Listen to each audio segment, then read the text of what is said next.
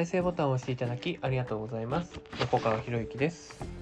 このチャンネルは何者でもない人が人も仕事もお金も引き寄せる何者かに変わるための魅力のヒントをお届けしています。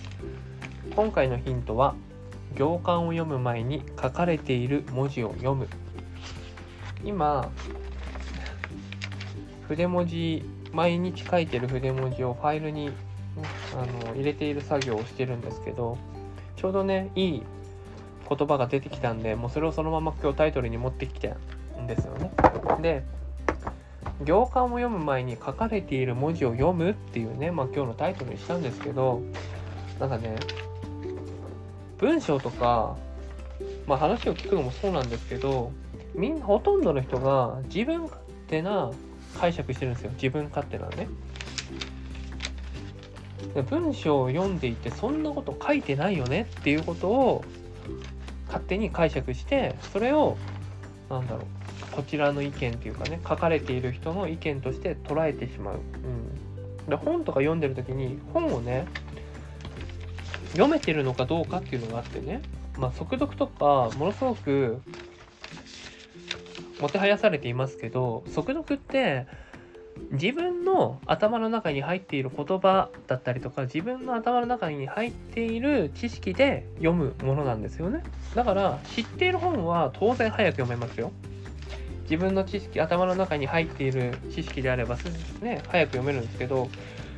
難しい本とかって絶対早く読めないですよね。哲学書速読できるとか言ってる人いますけど無理ですよね。で哲学に普段から慣れているっていうんであれば OK ね全然できると思うんですけど哲学に慣れていない人が哲学書を速読しましたって言っても結局そこから読み取れるものっていうのは自分の今頭の中にある理解でしかないんですよ。だから早く読むための本とゆっくり味わうための本っていうのは全く別物なんですよね。でそこをごっちゃにしている人が本当多くて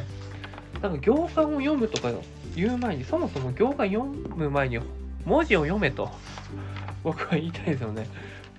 文字を読めと。でそこに書かれている文字をそのままそのね著者が言っている通りに捉えられる能力がないと速読とかやればやるほど自分の考え方自分の価値観が強まるだけで狭まっていくだけなんですよね自分自身が。本ってそもそもそのね知識を手に入れるってこともそうですけど著者との対話っていう側面もあるわけですよね。著者と対話することで本を読む読んでいる間にねいろんなことが頭の中に思い浮かんでくるわけですよね。そのいろんなものが思い浮かんでくるっていうのが著者との対話にあたるわけですよ。その著者との対話をしている中で新しい気づきが生まれてくるっていうのが僕は読書だと思ってるんですよね。だただ単に早く読めてその本に書かれている内容を要約できたからってじゃあ何なのっていう話じゃないですか。大事なのは人生に生かすことでしょ。本で読んだこと。例えばこの音声もそうですけどね。この音声で聞いていただいた内容をどう人生で生かすか。じゃあ人生って何かっていうと人生って日常なんですよ。日常。日常の中で聞いていただいたこと読んでいただいたことをどうやって生かしていくのか。でそれを生かして初めて読書っていうのが僕は終わりを迎えると思うんですよね。でそうやって本を読んで日常で使って成長してその成長した自分がまた新しい本と出会ってでそれを日常に使っていく。でもそれもいいし過去に読んだ本過去に読んだ本をもう一度読み直してみるっていうのもすごいおすすめなんですよね例えば20代の頃に読んで一番感銘を受けた本って何だったんですかねきっといっぱいね読まれたかなと思うんですけれども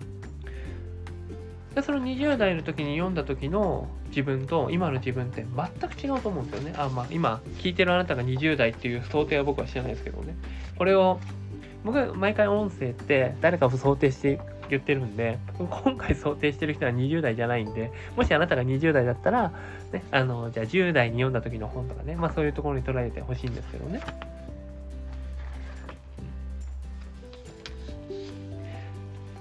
その昔と今とでの気づきって絶対違うと思うんですよ。絶対違うと思うんですよ。だから僕もね、「心のブレーキの外し方」って本を、まあ、20代の278ぐらいに読んだのかな2006年ぐらいかな。ねでその本を読んでから僕って変わったんですよね。変われたと思ってて。でそれって今でも読むんですよね。今でも読む。そしてすぐに手元に取り出せるように置いてあるんですよ。ね。で心のブレーキの外し方って一番最初に書いてあるのはスタートはできるだけ丁寧にゆっくりやるって書いてあるんですよね。スタートは丁寧にゆっくりとやる。で本を読む時って特にそうでね。哲学書とか使われてる言葉って知らないんですよね。哲学書に触れたり古典に触れたりとか。だから古文とか、ね、高校時代やられたかなと思うんですけど古文って最初はすっごく丁寧になるでしょ？古典文法だったりとか古語の単語とかね丁寧に丁寧にやってそのうちにその古文という文体に慣れてきて読めるようになっていくっていうところじゃないですか。で哲学書とかも同じで哲学書も最初は何言ってるか分かんないんですよぶっちゃけ言うと。僕はさっぱり今でもよく分かってない。哲学書読んだ時に。1行を読むのに10分かかるとか当たり前ですからね。だって文字文字では読めますよ当然。文字では読めますよ。文字では読めるんですけどじゃあその文字が成している言葉の意味って何なの？ってなった時に辞書引かないと分かんないですよね。哲学書に書かれてることって。なので何回も何回も読んでいく。でそしてまずは触れていくんですよね。触れていく。でそうやって、